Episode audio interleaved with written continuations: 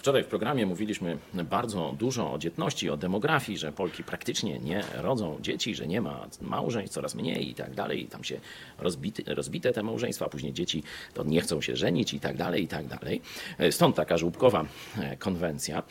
Nie wiem, czy wiecie, że ta biblijna Maria urodziła nie tylko Jezusa, ale Jezus miał braci i siostry. Możecie sobie przeczytać o tym w Biblii, także oni tu z Józefem przyrost naturalny właściwie rozpoznali, ale ja chciałem o małżeństwie. Dlaczego warto się żenić? W takich protestanckich przysięgach małżeńskich jest taka fraza w zdrowiu i w chorobie. Teraz miałem okazję wraz z żoną doświadczyć trochę bycia w chorobie i to jest piękne doświadczenie, kiedy możesz się kimś opiekować. Wiem, że to brzmi tak trochę słabo, nie? Ale sam Bóg mówi, że większa radość jest w dawaniu, aniżeli w braniu. Spróbuj, zobacz, zacznij się troszeczkę angażować w sprawy innych, a zobaczysz, że staniesz się szczęśliwszym człowiekiem, a potem może zechcesz być z kimś na stałe.